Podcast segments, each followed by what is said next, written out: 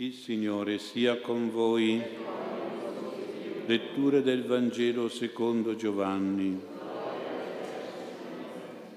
In quel tempo il Signore Gesù disse ai suoi discepoli, vi lascio la pace, vi do la mia pace, non come la dà il mondo, io la do a voi, non sia turbato il vostro cuore e non abbia timore. Avete udito che vi ho detto vado e tornerò da voi. Se mi amaste vi rallegrereste che io vado al Padre, perché il Padre è più grande di me. Ve l'ho detto ora, prima che avvenga, perché quando avverrà voi crediate. Non parlerò più a lungo con voi, perché viene il principe del mondo. Contro di me non può nulla, ma bisogna che il mondo sappia che io amo il Padre e come il Padre mi ha comandato, così io agisco. Parola del Signore.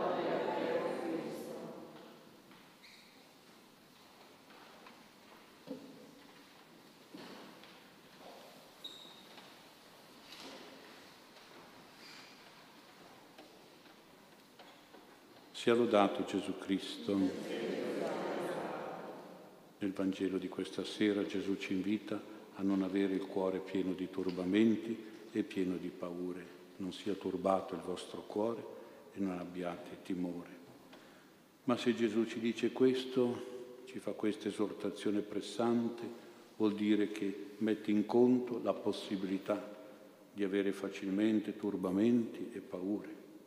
Anzi, ci fa questa raccomandazione proprio perché in noi ci sono spesso turbamenti e paure, magari per disturbi spirituali, psicologici o fisici, per malattie, per povertà, per situazioni difficili in famiglia, tra i parenti, sui posti di lavoro, con i colleghi, con gli amici, con gli estranei.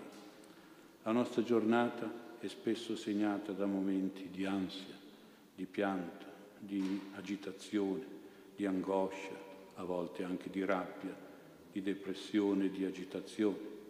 In queste situazioni di tribolazione noi perdiamo quella pace che Gesù ci dona e che ci dovrebbe caratterizzare come cristiani, sempre. Vi lascio la pace, è un lascito spirituale che abbiamo. Vi do la mia pace, è un dono importante che riceviamo. Pace da avere in modo stabile, in modo forte, permanente, resistente e sicuro. La pace del cuore è quindi un grande dono del Signore Gesù.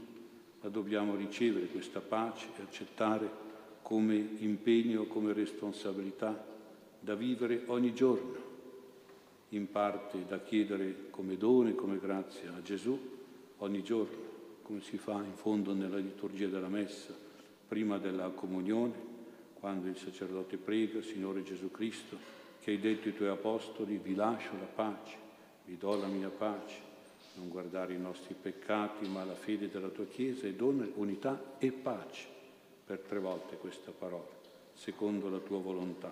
La prima volontà di Dio, dunque, è la pace, è quello che vuole, ci ha chiesto il Signore proprio in questo Vangelo. Quando manca la pace si può arrivare a una depressione psichica, a una disperazione mortale, a un'agitazione angosciosa, a un indurimento, un abbruttimento interiore, a un letargo triste, a una frenesia irrequieta. E poi a tanti malanni psicofisici, psicosomatici, a tante poi malattie che diventano proprio somatiche, fisiche, con abbassamento delle difese immunitarie, con infiammazioni e tensioni.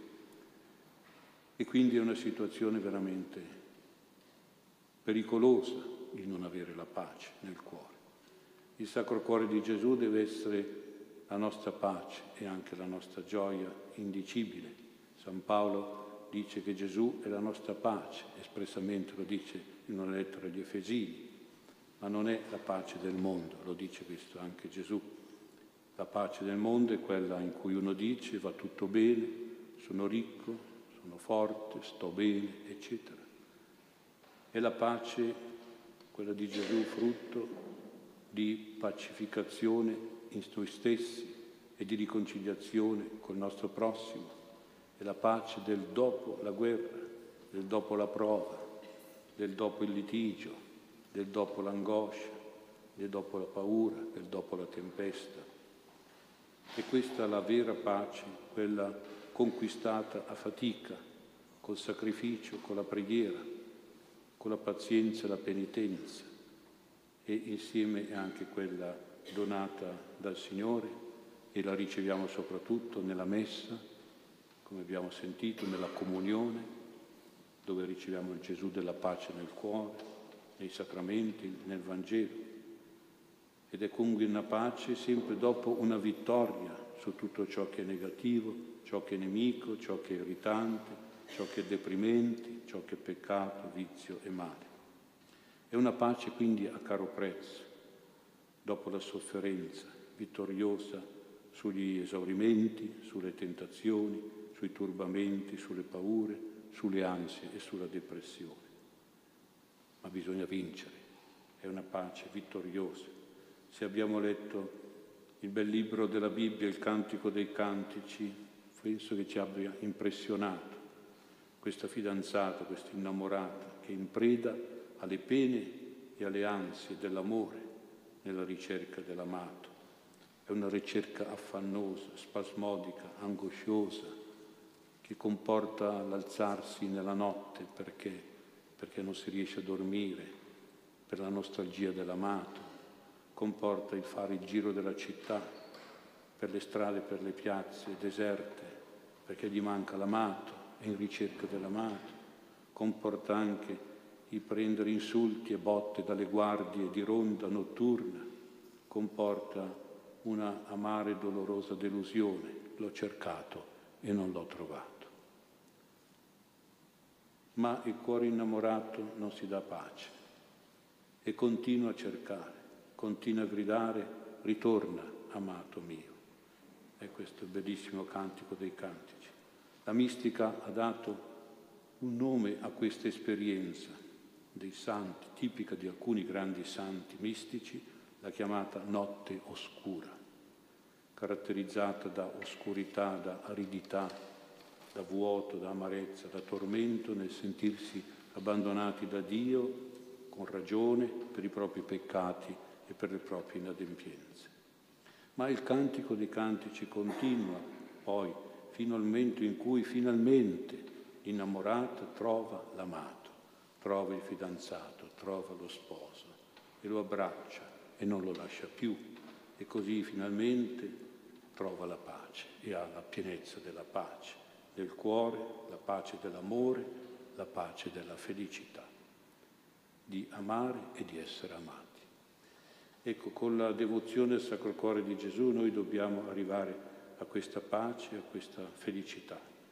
Possono esserci dei momenti della vita in cui facciamo l'esperienza dell'amata del cantico dei cantici o come dice il Salmo 12 quando sembra che il Signore ci ha dimenticati, ci nasconde il suo volto, quando pensieri bui e tristezze ci prendono alla mente il cuore magari anche tutto il giorno e tutta la notte per l'assenza del Signore, per il silenzio del Signore. Può succedere anche a noi, ma tutti questi momenti vanno superati pensando al Sacro Cuore di Gesù cioè un Gesù che ci ama, che ci è fedele, che ci salva, che ci fa beneficio e grazie, che ci è vicino e presente, anche se presente e vicino nella fede, non ancora nella visione, come dice Paolo, cioè nell'esperienza fisica, ma in un'esperienza spirituale. Lo dice Paolo nella lettera ai Corinti. È vero che Gesù ha detto a ciascun giorno basta la sua pena. Sì, perché c'è sempre la pena, la pena quotidiana. Questa pena quotidiana è per tutti ed è sempre fatta di tante cose. Per esempio è fatta di un sacrificio, del lavoro, una fatica, una sofferenza, una malattia, un tormento, un'inquietudine, un'angustia, una preoccupazione, un dolore, un'angoscia, un'infelicità, una frustrazione, un'umiliazione, un disagio, una povertà, una persecuzione, un patimento, una penitenza, un calvario e una spina. Vedete quante cose possono veramente entrare in questa pena quotidiana. C'è chi dice addirittura di soffrire le pene dell'inferno.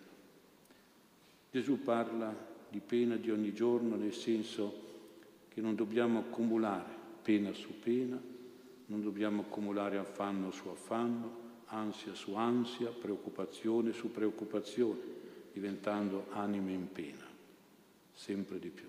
E purtroppo ce ne sono tante di queste anime in pena.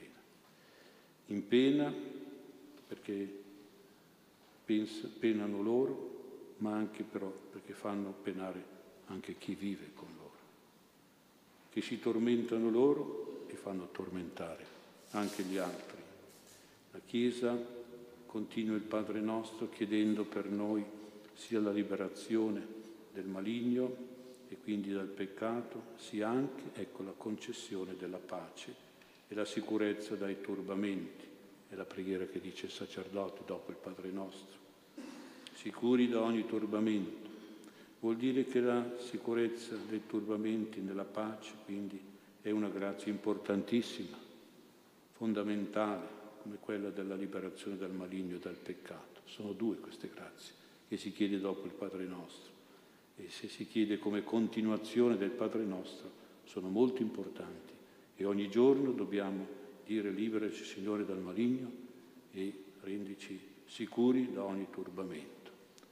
Perché abbiamo bisogno della pace, non possiamo fare in modo che oltre alla, pena quotidiana che comunque c'è, che dobbiamo sapere affrontare, ci sia un sovraccarico di pene, di turbamenti nella vita di ogni giorno.